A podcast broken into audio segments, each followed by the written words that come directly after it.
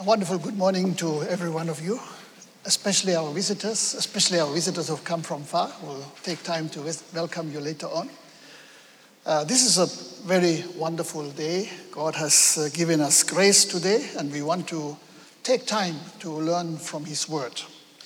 Uh, today, I want to speak about the methodology of God. Okay, God is not religious, like many of uh, our religious kind of organizations today. But nevertheless, God has a way of doing things. And I think it's very important for us to discern how God is working things out in our lives because He follows a certain pattern, a certain methodology, and it's important for us to understand that. So I want to begin reading from uh, Genesis chapter 1, verse 1. Obviously, that's the beginning of Scripture. And the Bible says, in the beginning, God. Okay, it's always important to understand that the beginning of this world, the beginning of creation, is not the beginning of God, but it's the beginning of this world. Okay? So, in the beginning of this world, there was God. God was already there. And of course, the Bible tells us that even before the beginning of this world, long ago, God loved us, cared for us, prepared for us, you know, and uh, it's so important for us to understand that. So, in the beginning, God created the heavens and the earth. Then we come to verse 2, which seems to be something quite dif- different from verse 1, because God created the heavens and the earth in verse 1, and it looks like something in between must have happened which we don't know. So, verse 2 says, The earth was formless and empty. Darkness was on the surface of the deep, and God's Spirit was hovering over the surface of the waters. And God said, Let there be light, and there was light. John chapter 1, verse 10 He was in the world, and the world was made through him, and the world didn't recognize him. He came to his own, and those who were his own didn't receive him. But as many as received him, to them he gave the right to become God's children, to those who believe in his name, who were born not of blood, nor of the will of the flesh, nor of the will of a man, but of God. The Word became flesh and lived among us. We saw his glory, such glory as the only born Son of the Father, full of grace and truth. Let us pray. Lord Jesus, this morning we receive your word, your life giving word, your powerful word, your word that gives us illumination and understanding. And we pray, Lord, that you help us absorbing your word, finding so that it can find room in our hearts and in our minds, Lord, and that it can be able to accomplish everything that you have decided you would want to do in our lives today. So, Lord Jesus, we commit ourselves into your hands and we pray, Lord, for your word to become alive to each and every one of us. Amen. So, what we are learning here are timeless principles. Okay? From the Father there is a continuation to the Son and then through the Holy Spirit. So in the creation, you know, the Bible says the earth was formless and empty, darkness was on the surface of the deep, and God's Spirit was hovering over the surface. So we see the Spirit of the Lord is there, and then the, the Word of God says, God says. Okay, so there is the, the, the, the Father, because when it says God said, okay, God spoke, God released the word. And the word is Christ, okay?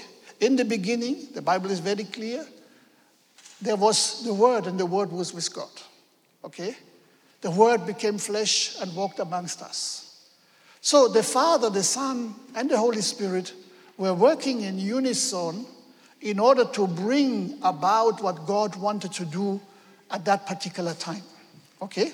So God commanded, and the word was sent.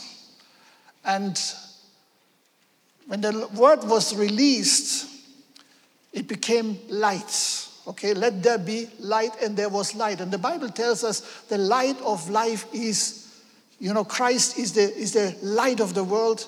So we, we can see the Son of the living God became the light of the world as well. So we, we can see that something amazing took place at that particular time. And this is a pattern how God works, not just at creation, but also at our creation as new creatures in Christ. And of course, through history in Scripture, we see the same principle happening again and again. Uh, in, in the book of Psalms, we read 100, Psalm 133 how good and blessed it is when God's people live together in unity or in oneness. Actually, that's a better translation. It is like precious oil poured on the heads, running down on the beards, running down on Aaron's beard, down the collar of his robe. It is, as, it is as if that you, even when we're falling on Mount Zion, for the Lord bestows his blessing, even life forevermore. Okay, what is described here is, a, is an anointing, the anointing of a priest that is Aaron. And you know, the anointing starts from the head, but it is meant to flow down so that the whole body is going to benefit from that. And so, you know, we must understand that this is the, the principle how God works. God is the one who we do not see. But then, yet, He has sent His Son into the world so that all of us who have been far away from the Lord, all of us who have been in darkness may be able to come into the light. I mean, we all know script, the scripture in John 3:16 where the Bible says, "For God so loved the world." So God is the Father, the Son, and the Holy Spirit. And the Bible says that He gave His only born Son. Okay, so the Father gives. Just like in the beginning, you know, there was the Father who released the Word. And again, He releases the Word, Jesus Christ, the eternal living Word of God. He releases it in, into the world. And when He comes into the world, we know, then He eventually becomes our Savior and our Lord. Amen? So, this is the principle that God uses, and it is actually applied in many of the stories that we read in Scripture, and I want to maybe highlight one or two uh, during this morning's uh, study of the Word. So, God is bringing His Son into the world. God is bringing His Word into the world. And you know, uh, the Bible tells us that God does not, that means a building like this, or a glass cathedral in California, no matter what kind of building we build, it is always built by human hands. Okay? And the Bible says that God does not live by houses or palaces or cathedral or whatever you call it that are made by human hands. So, where does God live then? Okay? Solomon said when he was uh, ready with the temple, and finally God came through in a very powerful way. And, and Solomon prayed, and he says, Even the highest heavens cannot contain you. Neither can you be able to live in this house that I have made, that I have built. So, in other words, we must know that Jesus is building his own house. Okay? Jesus said, I will build my church. Okay? Unfortunately, church is a bad translation. It's supposed to say ecclesia. Okay, an ecclesia, that is a combination of people, okay, that is a gathering of people that are gathering, coming together for a specific purpose. And the Bible says that these are those who have come from, from the darkness of this world and have been called out into the light of God. And that's the house that God is building. Peter, Peter tells us that we are, each and every one of us is a living stone. Okay? And we could not create ourselves. Okay? We were born. Okay? All of us, we were born without us having an active part on it. Okay, that is in the natural, but it's also true in the spiritual. You know, Jesus said to Nicodemus, unless you are born again. And Nicodemus was a teacher in Israel, a very highly, um, you know, qualified person, but he couldn't understand that. And he said, Do I have to go back to my mother's womb? And Jesus said, Even if you do, you will still be flesh and blood if you are born again in that way. But no, you must be born by the word and the spirit that comes from above. Okay? And only then you are born again. And if you're not born again, you cannot even see the kingdom of God. That means you are having no ability to have consciousness. Okay, when we are not born, before you were born, you couldn't see this world, isn't it? And if you're not born again, you cannot see the world of God. And that's why many people are totally lost. Because when we talk about the things of God that are so natural to us, so obvious to us, for them, it's like you're talking about, you know, uh, another world that they cannot even understand. They may even be understanding the universe better out there because they are reading about, about the uh, discoveries that we have made and maybe they see the pictures. But when it is coming to the, the realities of God, many do not, appear, not understand. So we are here to understand and to discern, clearly discern the methodology of how God works, how God does what he does. So it's very interesting when Jesus came, he was living just like any other human being. For 30 years, there were only few, you know, highlights that are, that are actually reported in the scripture. Okay? I know there are some traditions which are saying Jesus did this and did the other and so on. You know, he made some birds fly and things like that. Forget about that. That's not in scripture. Okay? What we know about Jesus is his birth. Okay? Because it's clearly reported. What we know about Jesus again is when he was 12 years old, that is the time when a Jewish boy will be accepted into the congregation when he becomes responsible to God. Okay? And of course, that was a very unique moment because Jesus came with his parents into the temple, and when the celebration was over, they went back, and Jesus remained. And they didn't notice. Okay? In the meantime, Jesus was deep into discussion with those who were learned in the scriptures. And everybody was amazed about what Jesus knew. And eventually, his parents were looking for him frantically, going all over the place, wherever a, a young, young boy could be. And finally, they came back to the temple and they found him seated with the teachers in the law. Amazing, isn't it? So, but after that, we don't hear him, uh, anything again. You know, the Bible says that he went with his parents he obeyed them, and he grew in favor with God and men. And the next time we read anything about Jesus again is when he comes to be baptized by John. Okay? Now he was 30 years by that time. So he was appearing when he was born, he was appearing when he was 12, and then 18 years, quite, we don't know what happened, but of course, we read from scripture that he was a carpenter's son, so he was probably trained very well in the carpenter's trade.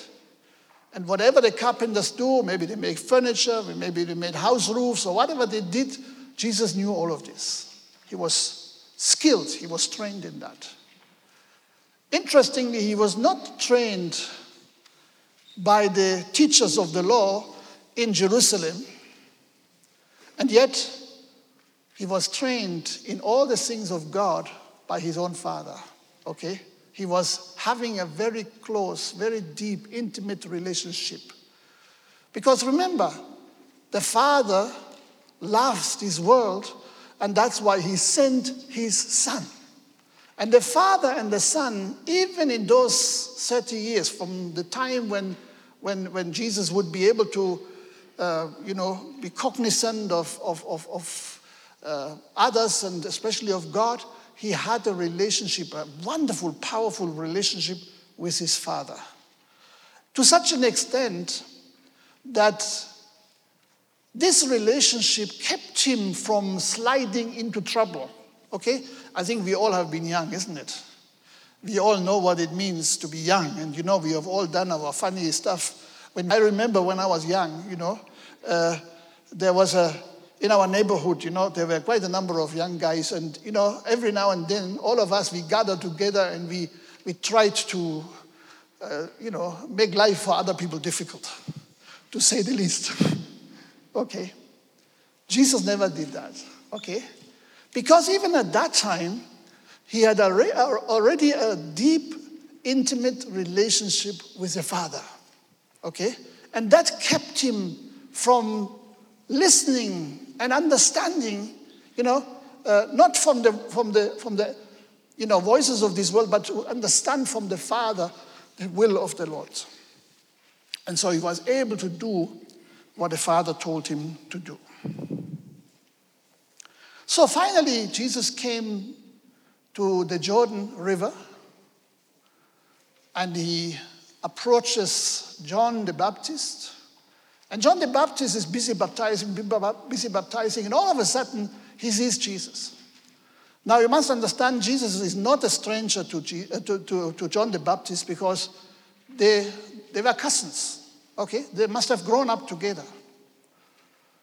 But on that particular moment, Jesus looks at, I mean, John the Baptist looks at Jesus, and God opens his eyes. He sees a, re- a reality that nobody else can see. And then he exclaims, This is the Son of God. This is the Lamb of God who carries away the sin of the world. Amazing. And of course, everybody is shocked. Maybe they didn't even understand what he was saying. But this is the Lamb of God who carries away the sin of the world. So for, for John the Baptist, it was immediately clear what that was all about. For most of the others, maybe not. But Jesus still came and walked to John into the water, and he says, Go ahead, baptize me. And John says, This is impossible, you know because he had just known that this is the Lamb of God who carries away the sin of the world. And if he's the Lamb of God who carries away the sin of the world, then he can to him, I can't baptize you, okay? Because I know who you are. And Jesus tells him, Do it, because it's right for me to fulfill all righteousness. So, in other words, Jesus is not asking you to get baptized when he himself refused. No, he did exactly what he's asking every one of us to do. Okay? Every now and then, I've met people who says, I don't, I don't think I need to be baptized because this other one and that other one were not baptized. But Jesus was baptized. And we are not followers of this one or the other one. We are followers of Jesus, our Lord and Savior. Amen. So, when Jesus finally began his ministry, you know, immediately after he was baptized, the Holy Spirit came upon him like a dove and remained on him. So now you have the Father, okay, who sent the Son. And now you have the Son who is now anointed in a very special way by the Holy Spirit. Having him as a companion, never leaving him again. That's amazing. Interestingly, you know, the work of salvation can now begin, but the Holy Spirit is not just exciting him, not just giving him goosebumps or a good feeling, but the Holy Spirit says, let's go into the desert. Let's go and confront the enemy uh, for us to be anointed, to receive the power. The Holy Spirit led Jesus into the wilderness, bringing him face to face with the with the, the power of darkness, in fact, with Satan himself. Okay? But of course, for Jesus, it was not a threat because he lived in the Word. And so, whenever the devil would tempt him, Jesus would say, It is written. It is written. So, let us understand you know, God the Father is the one who releases all life, okay? He releases the word. He released Jesus. He will release you into this world. And He will give us His Holy Spirit as well, just like we have seen it in the life of the Lord Jesus Christ. So let me go a little further and uh, take you to the life of Abraham. Let me read the scripture from Genesis chapter 12, verse 1.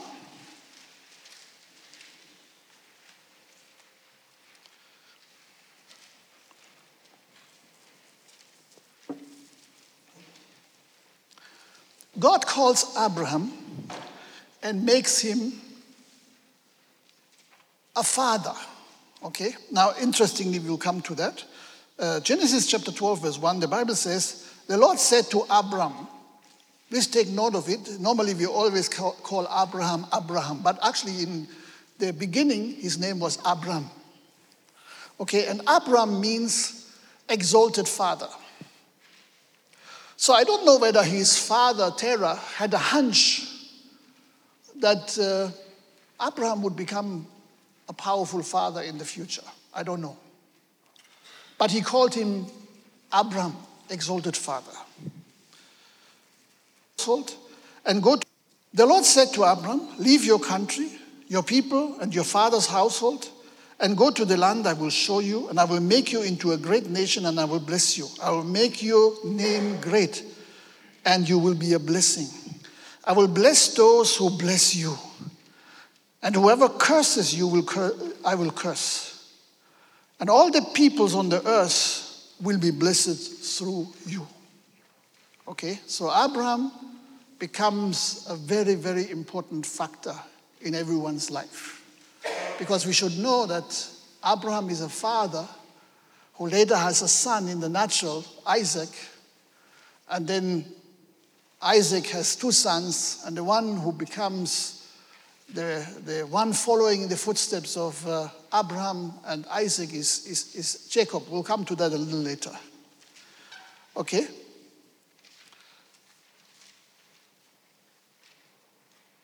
So, God's way is to replicate his own methodology in the lives of us people. Okay?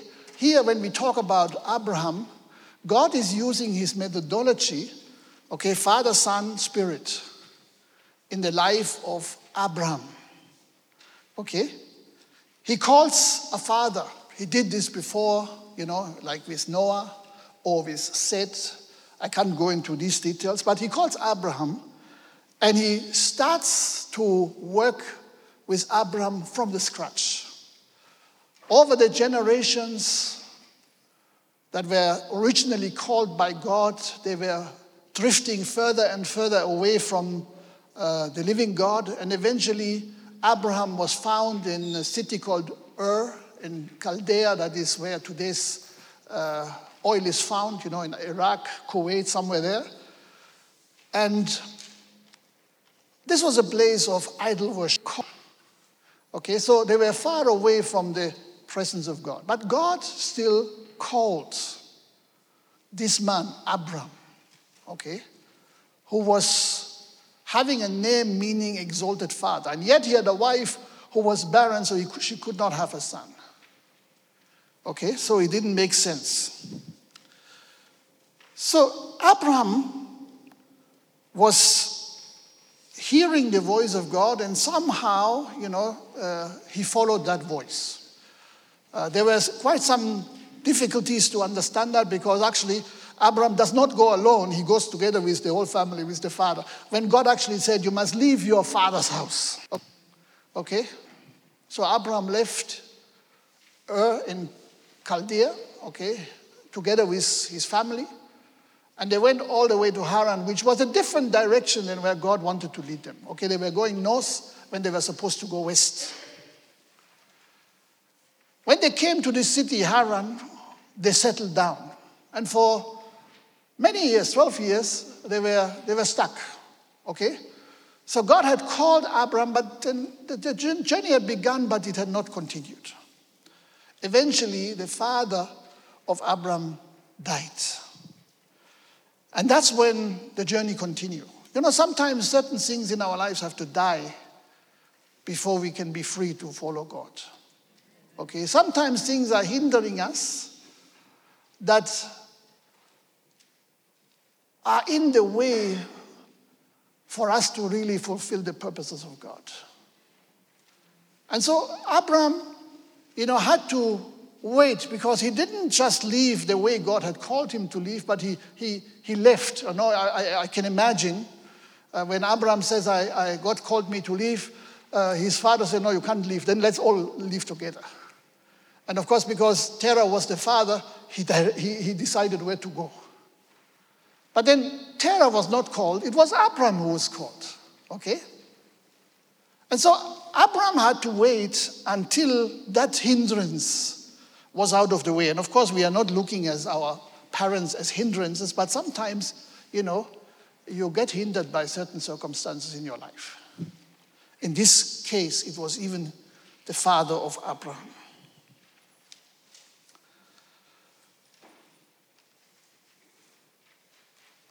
Along the way, something amazing happened. Of course, you should take time to study the life of Abraham. I can only touch a few things. But some powerful things have happened in the life of Abraham. And God changed the, the name of Abram to Abraham. Okay? So his name was Abram, which means exalted father. And God changed his name to Abraham. Okay? So, in other words, he was even father to a father of nations. And of course, I think at that particular time, he may not fully have understood what that would mean. Because, you know, as I said, Abraham and uh, Sarah didn't have a child, okay? Of course, they had made some ways that uh, there was an Ishmael born, that's besides the point. You know, Ishmael was not promised by God, so it didn't really help much. So God said, No, you have to wait for the son of promise to be born. Okay? And so eventually, you know, Isaac was born. Let me, let me uh, go a little bit further. Genesis chapter 12, verse 6. Abram traveled through the land as far as the site of the great tree at Moreh at Shechem. You know, in those days there were not so many buildings, so they were using trees as landmarks. And you know, trees as landmarks. Do you know that trees can become a thousand years old or even older? Okay. So that was a big tree, a landmark. And uh, that was how they were traveling. At the time, the Canaanites were in the land, and the Lord appeared to Abram and said, To your offspring I will give this land. So he built an altar there to the Lord who had appeared to him. Amazing, isn't it? So God gave him a promise. God gave him a vision. And I think it's very important when God speaks to us don't say it's impossible, this can never happen. Because God can make all things happen.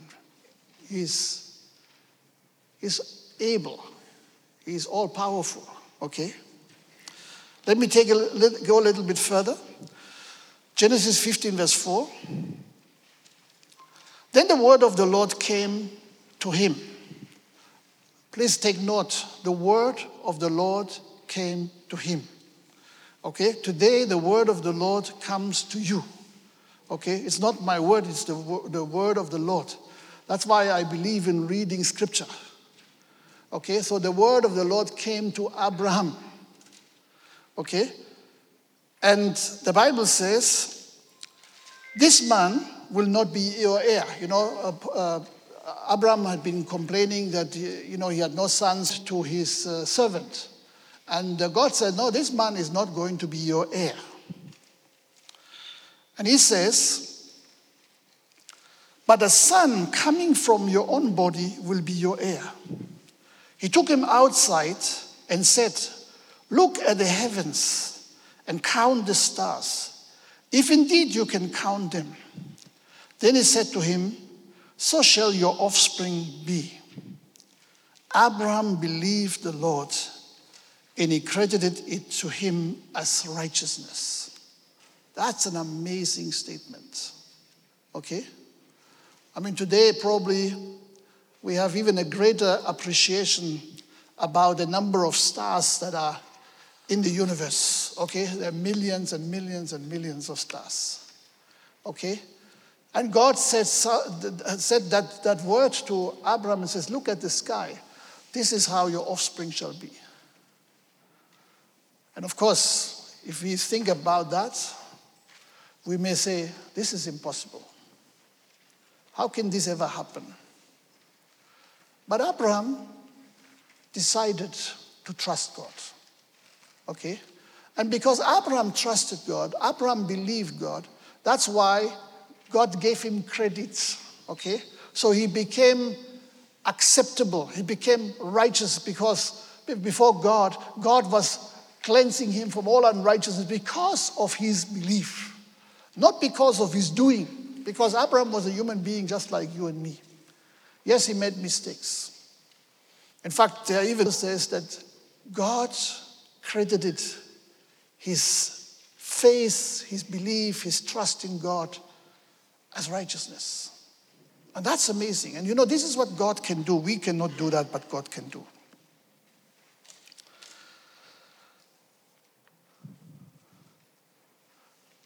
Now, Abraham's life is that progenitor, you know, is the father from whom all the new movements should flow. And when I say movements, this is on one hand the nation of Israel, okay?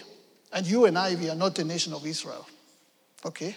I don't think we have anyone who can say I'm, I'm, a, I'm a, from the tribe of Benjamin or from the tribe of Judah or whatever else.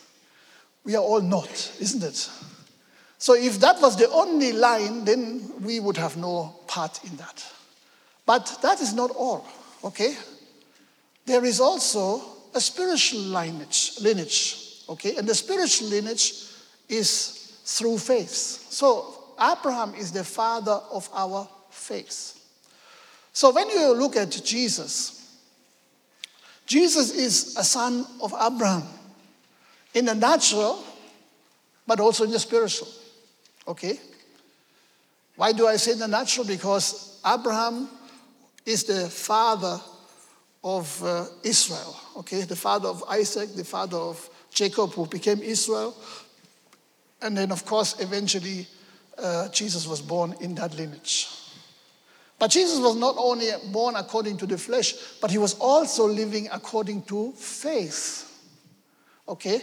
And when, when God says that in you, in, in Abraham's seed, all the nations shall be blessed, it is, he is actually speaking about Christ. Because Christ is the blessing for every nation Seeing that many of the Jewish people have been going into all different countries in the world. And yes, to some extent they have become rich, but not all of them have been a blessing. Okay? No, Jesus is a blessing to every nation. And this is powerful. Now let's look at the natural here, okay? Uh, and that is to follow the methodology of God, okay? We look at Isaac. In Genesis chapter 17, verse 15, the Bible reads God also said to Abraham, As for Sarai, your wife, you are no longer to call her Sarai, her name will be Sarah. Okay, after changing the name of Abram to Abraham, God also changes the name of Sarai to Sarah. Okay, and uh, Sarai means a princess, and Sarah means a noble woman. Should be a little higher. I don't know in those uh, terms in those days they were living. Okay, so God actually promoted them, both Abraham and Sarah. Okay? Then he goes on and he says, I will bless her and I will surely give her give you a son by her. I will bless her so that she will be the mother of nations, kings of peoples will come from her.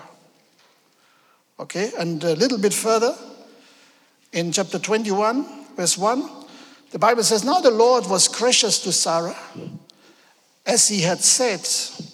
And the Lord did for Sarah what he promised. Sarah became pregnant and bore a son to Abraham in his old age, at the very time God had promised him.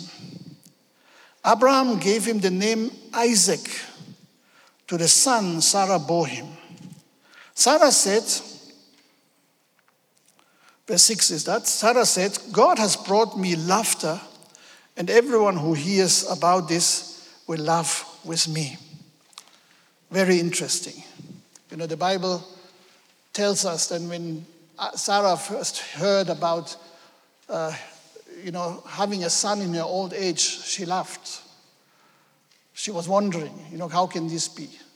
But later on, this became, you know, a coined uh, statement because Isaac was actually meaning laughter or joy. And when you look at the Lord Jesus Christ, you know, uh, we can see that the Son of God was the Son in whom the Father said, I am well pleased. He brought him joy of, uh, he brings joy to the Father. Okay?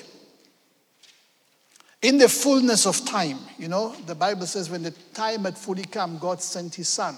And even the, the, the, arrival of Isaac was promised. You know, God would actually come to Abraham's tent. You know, there was a, a mission that the Lord did, and he passed Abraham's tent. There were three men, and one of them was the Lord. Okay, when I say the Lord, then you should understand that this is a quoted scripture, which means it's the Christ. Okay, so the Christ came into the, into the home of, of Abraham. They sat under a tree, and Abraham was quickly running to his wife Sarah and says, Please prepare food because uh, we have visitors. So they prepared food.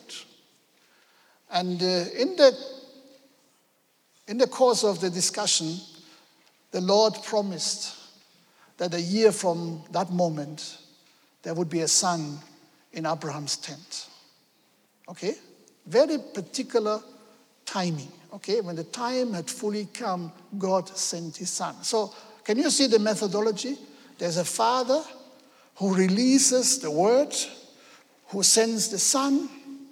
Okay, and there's the father Abraham who is promised a son, Isaac, at a particular time. Okay, that's how God works. And when he comes, then he will be a joy for the parents. Now, Isaac, if you look at Isaac's life, he had a lot of uh, uh, challenges and harassment from the enemies to contain with. Okay, every time he was settling in a place and had a mighty harvest, uh, the, the enemies became very annoyed. You know, they were not happy because he had a good harvest and them, they didn't have the same harvest.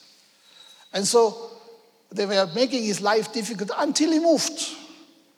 And he had to bring another well. And they, they closed the well again until he moved again. Okay? And then finally, he came to a place where he was able to establish his well that they will not, would not close again.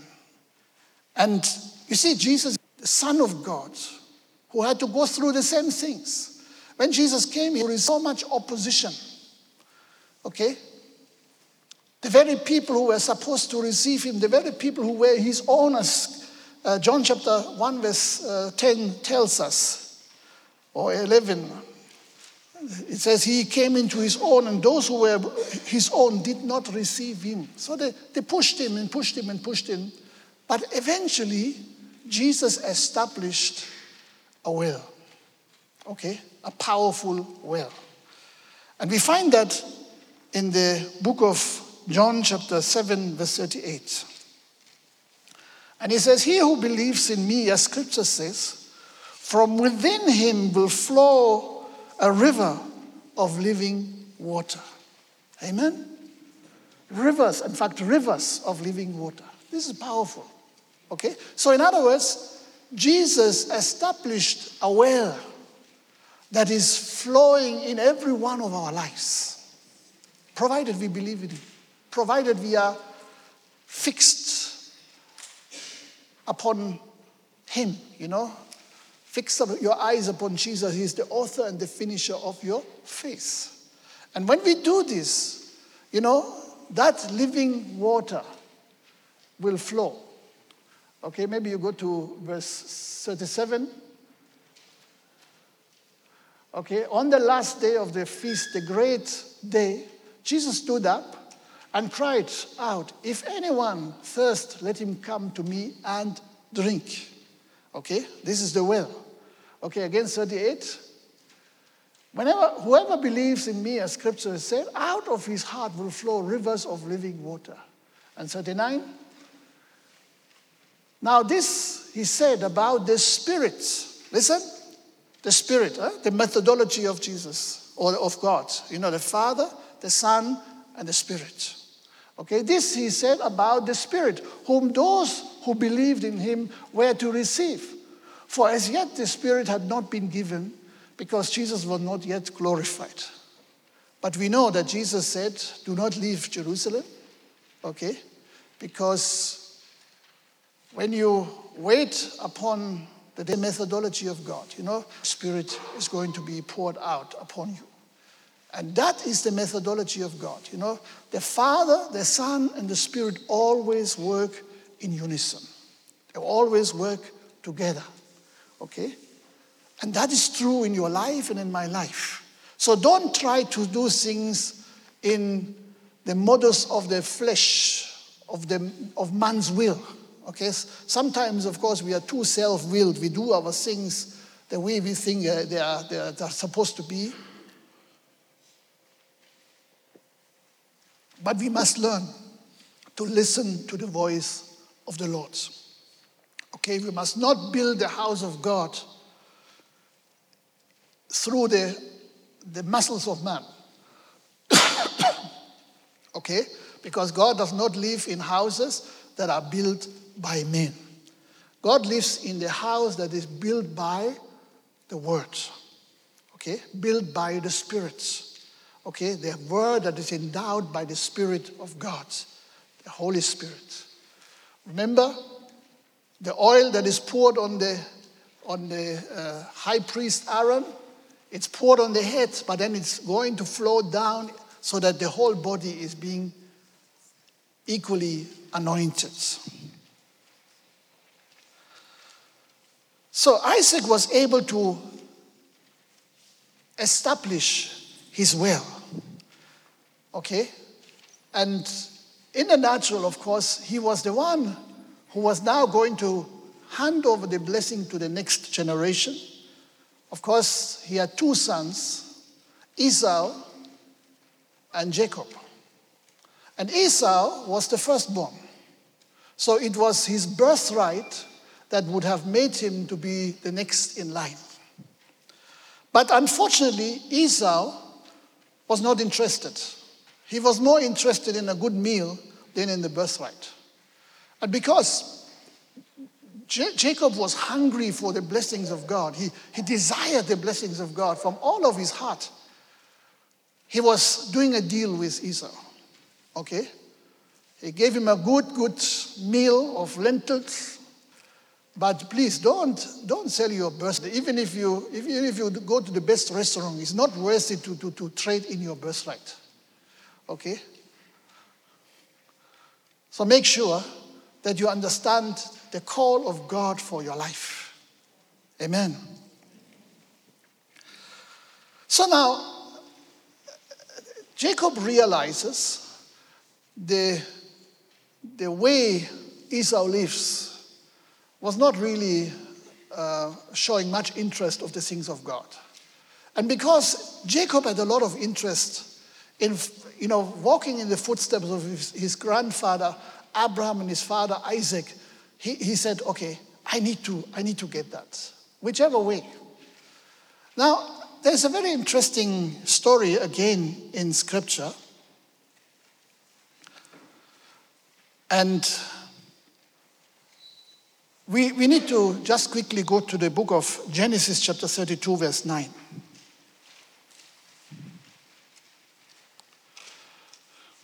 Okay, when, when Jacob had, had uh, you know, convinced Esau to sell his birthright, uh, then of course he was in trouble because uh, uh, you know his, his brother wanted to have the blessings as much as he wanted and so eventually uh, there came the day when when uh, isaac was going to bless the one who was the firstborn. And of course, in his mind, that was Esau.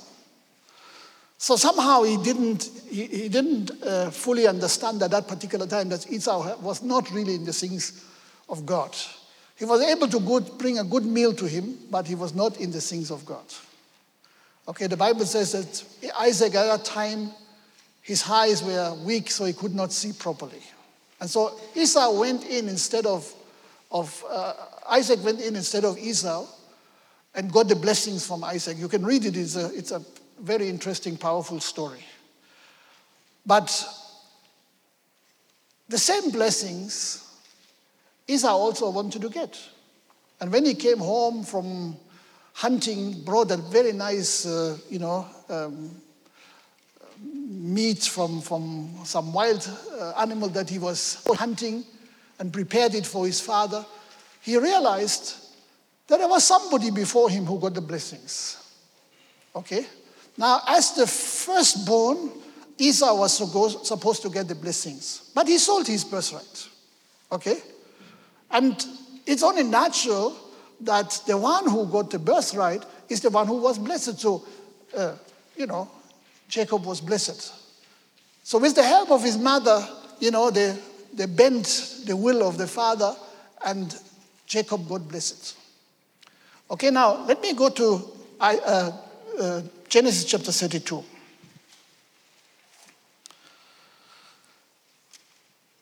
Bible says in verse 9 Jacob prayed, O God of my father Abraham, God of my father Isaac. Okay, interesting. He doesn't say my grandfather Abraham, he says my father Abraham. Okay? In God's kingdom, there are no grandchildren, there are only children. There are no grandfathers, they're only fathers. Okay, so Jacob prayed, Oh God of my father Abraham, God of my father Isaac, O Lord, who said to me, Go back to your country and your relatives, and I will make you prosper.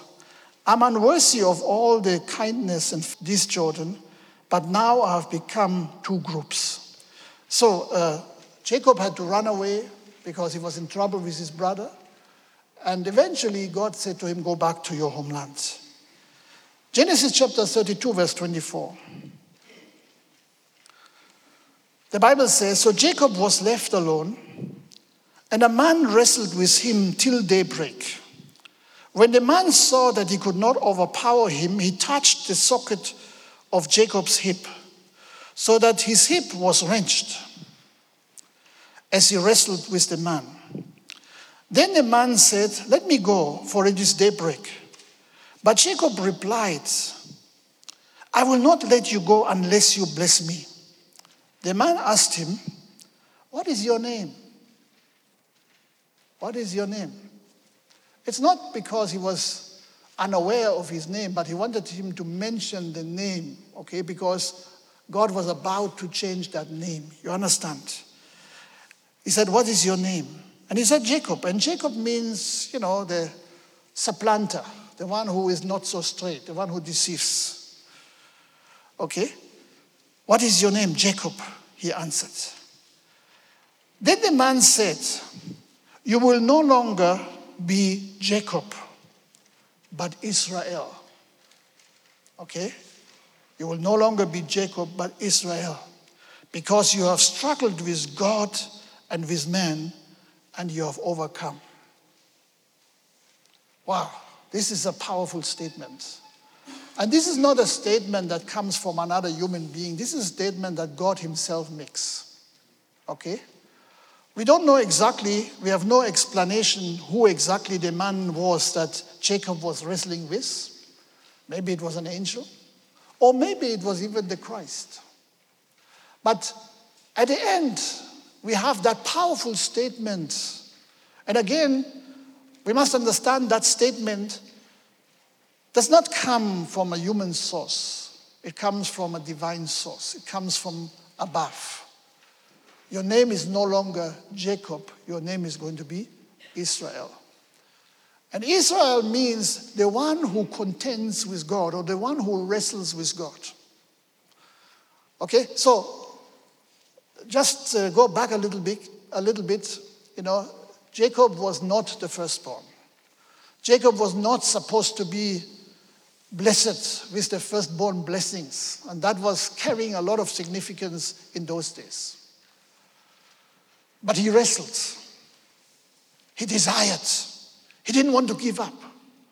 Okay? Later on, he was going to his uncle Laban. And, and of course, with Uncle Laban, uh, you know, things didn't go well because Uncle Laban was also a deceiver, just like Jacob. Okay, so he promised him things which he didn't keep. Okay, he said, okay, here's you that and you, my, my, but he changed the wages 10 times, the Bible says. Okay, then, you know, Laban had a daughter that Jacob loved. And, uh, and um, you know, uh, because he loved that lady so much, Laban said, okay, you have to work for her seven years. And Jacob didn't mind. Okay, seven years, all right, I will work for you. And so he got uh, married to uh, the daughter of, of Uncle Laban. But unfortunately, when she finally was brought to him, you know, in those days you were not looking at each other before you went into getting married. You, you, you know, the bride was brought in, and when he, when he uncovered her, he saw it was the wrong lady. She was not the one who was beautiful. She was not the one he loved. She was the older sister who didn't look as quite as, as, as, as uh, you know, uh, beautiful as the, as the other one. And so he was very annoyed. And he went to his uncle and he says, What have you done to me? And he says, Well, it is not right for me to give the younger daughter away while the other one is not yet married. So I gave you the other one. But no problem, I give you the other one as well. But you have to work another seven years. So he had to work 30, 14 years for the lady he loved. Hey, how many of you would be willing to, to, to do that? Okay? Sometimes uh, young men these days, they are complaining if they think the lobola is too high. Okay? You know, too many cows. So there is a lot of uh, negotiation. Lobola must come down, lobola must come down. Some people have even come to me, I think we should do away with Lobola. Hey, look at, look, at, look at this man, Jacob. He worked for 14 years to get the woman of his love. And the Bible says for him it was just passing like nothing because his love was so, so great. Okay, interesting, isn't it? So, but eventually God said to, uh, to Jacob, Go back. Okay? And when Jacob, Laban, he went with a lot of riches. Okay? Uh, Laban, his uncle, wanted to, to, to you know, uh, manipulate him so that he would bring the riches only to, to his father in law and get, get away with nothing. But, you know, they were two in a way that were blessing him over and above in ways and means that you know, are difficult to understand. So, you know, read this story, it's very interesting. I, I really have not much time left, so I, I can't stay here. But then, you know, Jacob comes back and he says, When the last time I crossed this river going to, you know, when he was actually on his way going to Uncle Laban, God appeared to him and says, says I'm the God of your father Abraham, the God of your father Isaac, and we, as I was with them, I will be, uh, uh, I'm going to be with you. And for sure, it was true. Okay? The blessings of Abraham, the blessings of Isaac have been on the life of Jacob. And so he comes back and he finds again that uh, strange encounter with the man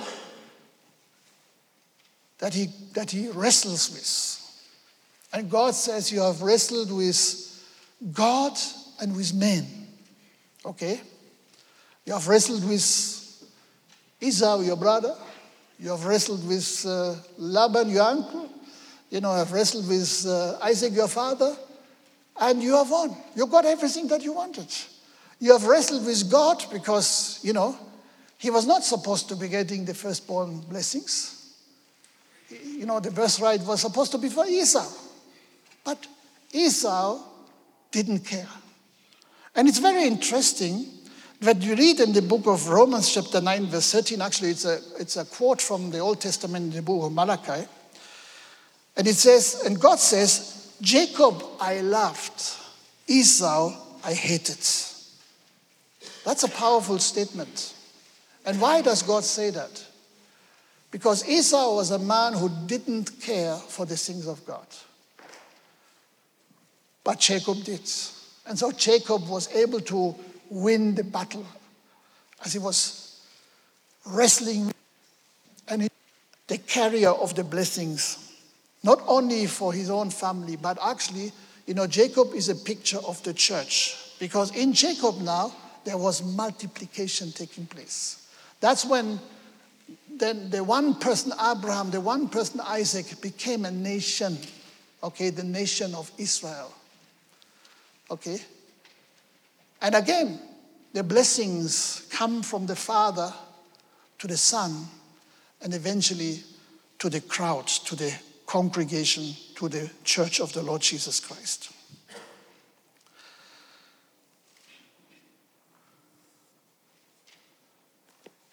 So now let's understand.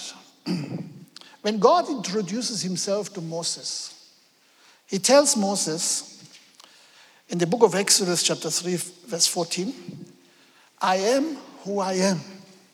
Okay? Very powerful statement. I am who I am, or I will be who I will be.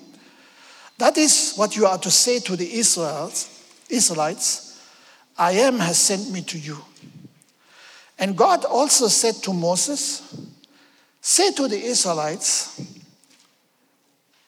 the Lord, the God of your fathers, the God of Abraham, the God of Isaac, and the God of Jacob has sent me to you. This is my name forever, the name by which I'm to be remembered from generation to generation. I'm sure you have noted that the name that was here, the name of Abraham, the name of Isaac, and the name of Jacob, was not supposed to be that name. Okay? Because Esau was the firstborn. And if Esau was loving the Lord, if Esau would have walked in the ways of the Lord, then it would have been the God of Abraham, the God of Isaac, and the God of Esau. Okay? Esau looked down upon his birthright. He, he, he, he didn't care about the birthright. Of course, he wanted to have blessings, but God could not even allow him to have the blessings because he despised his birthright. And so we must understand that God is the one who will always let his blessings flow from the Father to the Son and to the church. Okay? We are the church. Jesus said, I will build my church and the gates of Hades will not overpower it. Okay? God said, I'm the God of Abraham. I mean, imagine, Abraham was a man with faults, with shortcomings. Isaac had shortcomings. Okay? Jacob was a supplanter. Okay? Somebody who you know, squeezed his way through. And God yet says, I am the God of Abraham, the God of Isaac, and the God of Jacob. And he is the God of the ecclesia today. I will build my church, and the gates of hell will never break it down. Isn't that powerful? So, we who live by faith are called to be heirs with the Son. Okay? Okay, you remember Abraham handed everything into the hands of Isaac, he was the heir. Then he handed everything into the hands of, the, of, of, Jacob, who became Israel. And Israel was now becoming a blessing to the whole congregation. And the, the, the Old Testament people of Israel is a picture of the New Testament church. Our lineage, of course, is not going via Abraham, Isaac, and Jacob. Our lineage is from the Father, the Son, and then to the church. But we are children of Abraham. And we are getting the same blessings of Abraham when we trust and believe in him as he did. So, Abraham is definitely our father, and the promises, as the New Testament tells us very clearly, the promises of Abraham are ours. Like darkness, isn't it? But thank God, God has given us a birthright. He has brought us out of darkness into his wonderful light. So in Christ, we are more than conquerors because we, are, we have been able to overcome the darkness not in our strengths, but in the name of the Lord Jesus Christ. So we are children of God, and every child is meant to grow into an adult. Okay, so we are children, we are growing into sons. Let me just read from the book of Romans, chapter 8, verse 13. For if you live after the flesh, you must die. But if by the Spirit you put to death the deeds of the body, you will live. For as many as, the, as are led by the Spirit of God, these are children of God. For you didn't receive the spirit of bondage again to fear, but you received the spirit of adoption, by whom we cry, Abba, Father. Amen? So remember, God created the Father, He released the Word, the Son, and then the Spirit did the work on the ground. And that's exactly what we see here again. Okay? Abba, Father. The Spirit Himself testifies with our spirit that we are children of God. Okay? So, whatever God the Father did and Jesus was carrying out on, on, on, on, this planet Earth, it is approved or is testified about by the Spirit of God. So we have a testimony in our hearts and lives that we are children of God because of who God made us to be. Okay?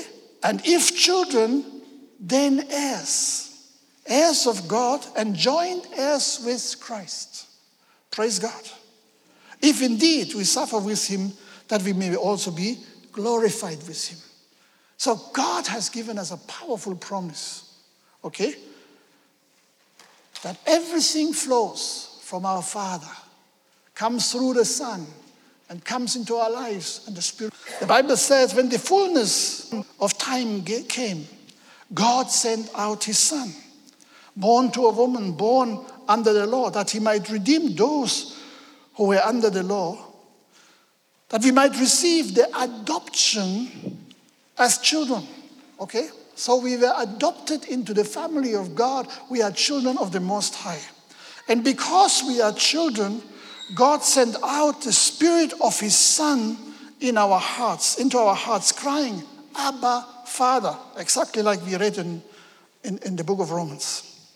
So we are no longer a bond servant but a son. Okay? Not even children anymore, but a son.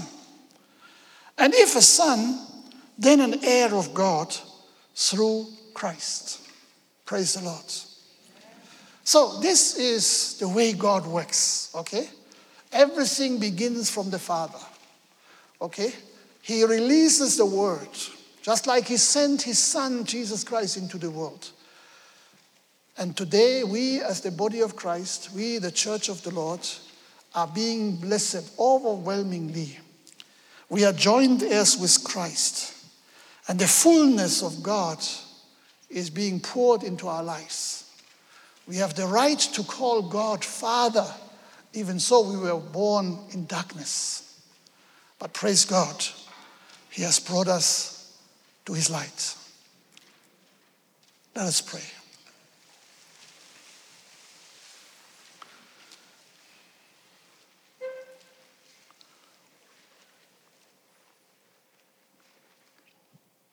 Lord our God, we are so grateful for your wonderful presence here today. We thank you, Lord, that we can see how you work for our favor, for our blessings, for our good. And Lord Jesus, we pray that we may all be able to understand our heritage that we have received in you. To you to be the glory and the honor. In Jesus' name, amen.